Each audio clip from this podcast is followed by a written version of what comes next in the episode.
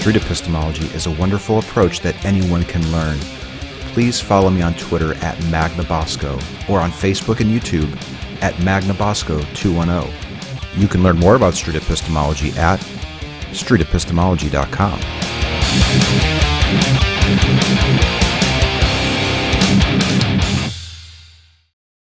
Hello, it's Anthony here.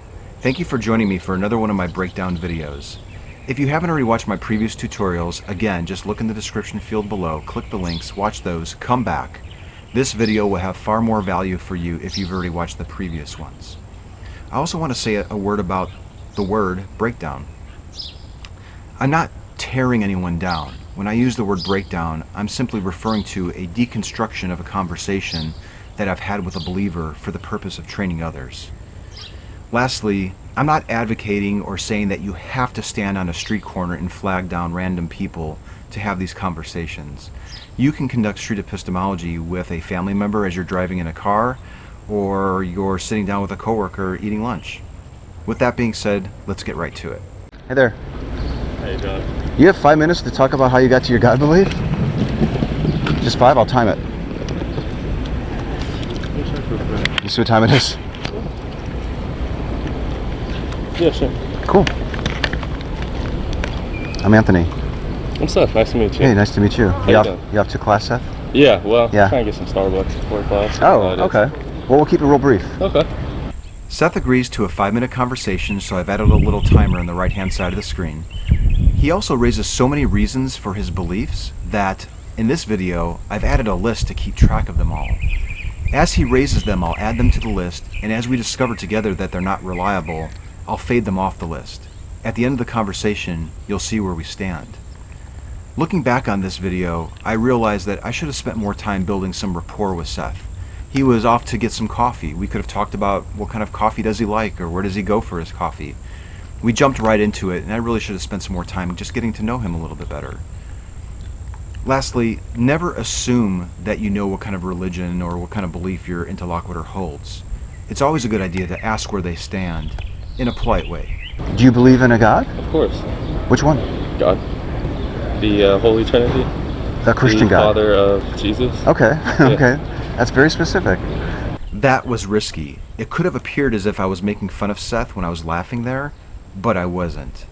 You never want to assume which God or which religion a person follows, so ask them. You don't want to appear as if you're being hasty or jumping to conclusions, so respect your interlocutor there. Next, we establish a belief scale. Strength-wise, would you say 0% is I don't believe, 100% is I absolutely believe? Wow. For sure. You're right up there at the 100% mark. Saying the word wow or interesting or some other word to acknowledge their position is extremely helpful. I'll also use the word but not in a judgmental way. I'll try to use the word in a reflective way to model that behavior so that they'll hopefully do the same thing in return. I also think that body language helps in that regard. Try to avoid using the word yes or yeah unless you actually agree with them. Okay. Yeah, there's evidence. Maybe perhaps supporting that it doesn't. Seth mentions evidence, so we'll add that to the list, but notice that the very next thing that he discusses is anything but evidence. Also notice that when he misapplies this quote, I completely ignore it. Me embarrassing Seth at any point in this conversation is not going to help either one of us. But there was once a quote by Isaac Newton. Have you ever heard of this quote? It was, "If I was to believe and be wrong, then perhaps I'll rot in the dirt. But if I was to be right, then I'll see you at the holy gates." It goes to something like that. Are you saying that it's better to... If I'm wrong, I'm right. If I'm right, no, I'm still right. Okay. That's Blaise Pascal, 17th century, fool. Believers still use that argument? Avoid apologetic landmines like this. I slip in the word wager in my response to tip off any atheist that might be watching the video that I've noticed the fallacy, but turn it into a question instead. Street epistemologists don't tell a person what or how to think. They just help people examine why their beliefs make sense to them. Is it sort of like a wager, like, I might as well believe in the God because it's not going to hurt me if I don't believe in it? then what? I guess you could say that, but then would it really be belief? Yeah. Yeah. And look at that. Seth addressed the fallacy of his own claim, and I didn't even have to lift a finger. If you agree on something, go ahead and acknowledge that. It's also normal for people to give several reasons for their beliefs, particularly unexamined beliefs. Be patient and show compassion. Yeah, if you're only going through the motions, that's just not really belief. Yeah, but you believe in it, it sounds like. Of course. Okay, and you mentioned evidence. Is evidence a big part of it for you? Now I'm just tying up loose ends. Seth had mentioned evidence very early on in the conversation, so I'm going back to that. I don't think belief can necessarily be backed up by complete evidence. But, I mean, it's good to see miracles. There are lots of twists and turns on this one, and that's completely normal. Now Seth is on to miracles, or what he defines as when you see something good happen for no reason. Is that what, yeah, I was just going to ask you, what are you using to get up to that point if it's not evidence? Up to that point is a quick reference to the belief scale that we've already established. Now, discussing evidence is not generally recommended with pre-contemplatives, but Seth uses that word first, so I stick with it. Is it? Are you seeing miracles in your life, or how are you getting to that point if it's not demonstrable in some way? I think a lot of it has to do with how you're raised, and you know, when you see something good happen for no reason whatsoever, it's easy to chalk it up to God. Two things here. Seth mentions how you were raised, so we'll add that to the list. And then he also talks about miracles or when good things happen. Now, I failed here. You'll notice that I give the example when I really should have stepped back and allowed Seth to come up with the example. Can you give me an example? Like, I don't know. Let's say someone takes a tumble down the stairs and ends up like landing right on their feet. Would you? We got some stairs over there. Would that sort of fit the criteria that you were just telling me about? Would that be evidence of the God working in that person's life? Can you for sure say that it's God? No. You can't for sure say that. You can't definitively prove something you can't see. If you can't be for sure on it, if you can't definitively prove what you can't see, can you really be at 100%? It's belief, right? So why not? I probably should have said something like, what do you mean by that, when Seth dodged my question about the belief scale. Now, this next topic that comes up is a discussion about wanting to believe things that are true, which you may find reminiscent of my previous tutorial. Do you want to believe things that are true? I like to believe things that are true. Me too. I think it's, you know, a good way to go through life. It is. Yet, how would you say that you know that you're believing in something that's actually true? You can't. You really can't. Mm-hmm. That was a good use of pause or silence there. And it could always be longer. This is probably the climax of the talk. Street epistemology isn't about telling somebody what to believe, so I keep asking questions. Is there no way that you can discover that you've been mistaken on the belief? It's hard to prove something that's been around for, what, 2,000-something years? And they're trying to prove it every day. Just because something's old doesn't mean it's true. Mother Goose nursery rhymes are true too. There's an apologetic. It's a landmine. Those are easy to crush, but why? Turn it instead into a reflective question that moves the conversation forward. Also notice that again, Seth catches the fallacy of his own argument.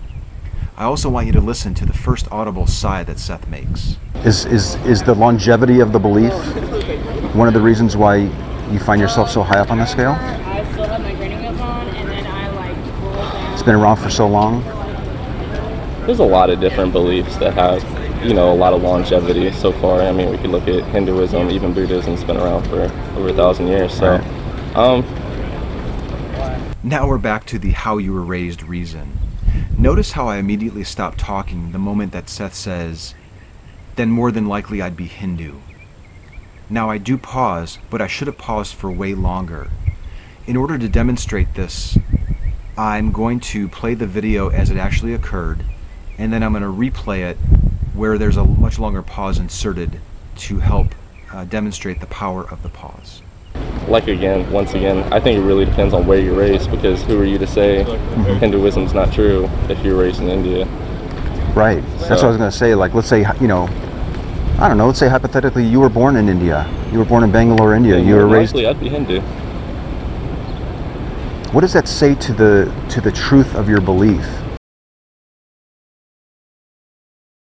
I don't know, let's say hypothetically you were born in India. You were born in Bangalore, India. Yeah, you were raised... I'd be Hindu.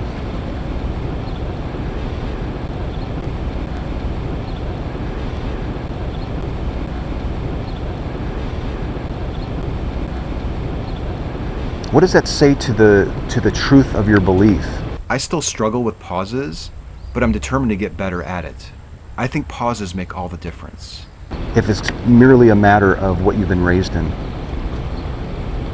I know where you're trying to put that, but I'm not sure what Seth meant by that, but perhaps he's pegged me as atheist. But be patient with your interlocutor. Street epistemology is not a gotcha situation. So if they ask for a clarification, be happy to give it. It just means you're closer to understanding each other. Say that one more time. Sure. We got about 30 seconds. Okay. You being raised in America with a Christian family. Okay, got it. There's a person in India right now being raised in a Hindu family. You know, you both believe in two different gods. Right. You both are at the 100% mark. Right. In what respect does that have anything to do with the truth of the belief, if it's merely a matter of how you've been raised? Well, it would come down to how do you prove it. And if you could show some sort of definitive proof that it's not true, there you go. I mean, you've got the burden of proof, claim maker. You can't prove a negative. Chill out, relax, ask him a probing question instead. This is not about debating. It's about getting your conversation partner to reflect on himself. But you would have to show definitive proof that it's not true. What would you accept as proof to illustrate that your belief is not true? I don't even know, man, to be honest. To be completely honest, it would have to be something radical. Something definitive, rock hard. Would you kind of give it a little bit of thought as far as what you would accept, maybe for the rest of today? Yeah, I think so. Beautiful. Appreciate it. All right, man. Have a great weekend. Ladies, y'all have your GoPro. Thanks. I should have commended Seth more for his honesty and his openness before he headed off for a cup of coffee. If you look at the list on the left, you can see that it was a fairly effective conversation. Thank you for joining me for another breakdown video. Any questions, comments, suggestions, please add them below. Take care. Street epistemology is a technique by Dr. Peter Boghossian in his book, A Manual for Creating Atheists, and his Android and iOS app, Atheos.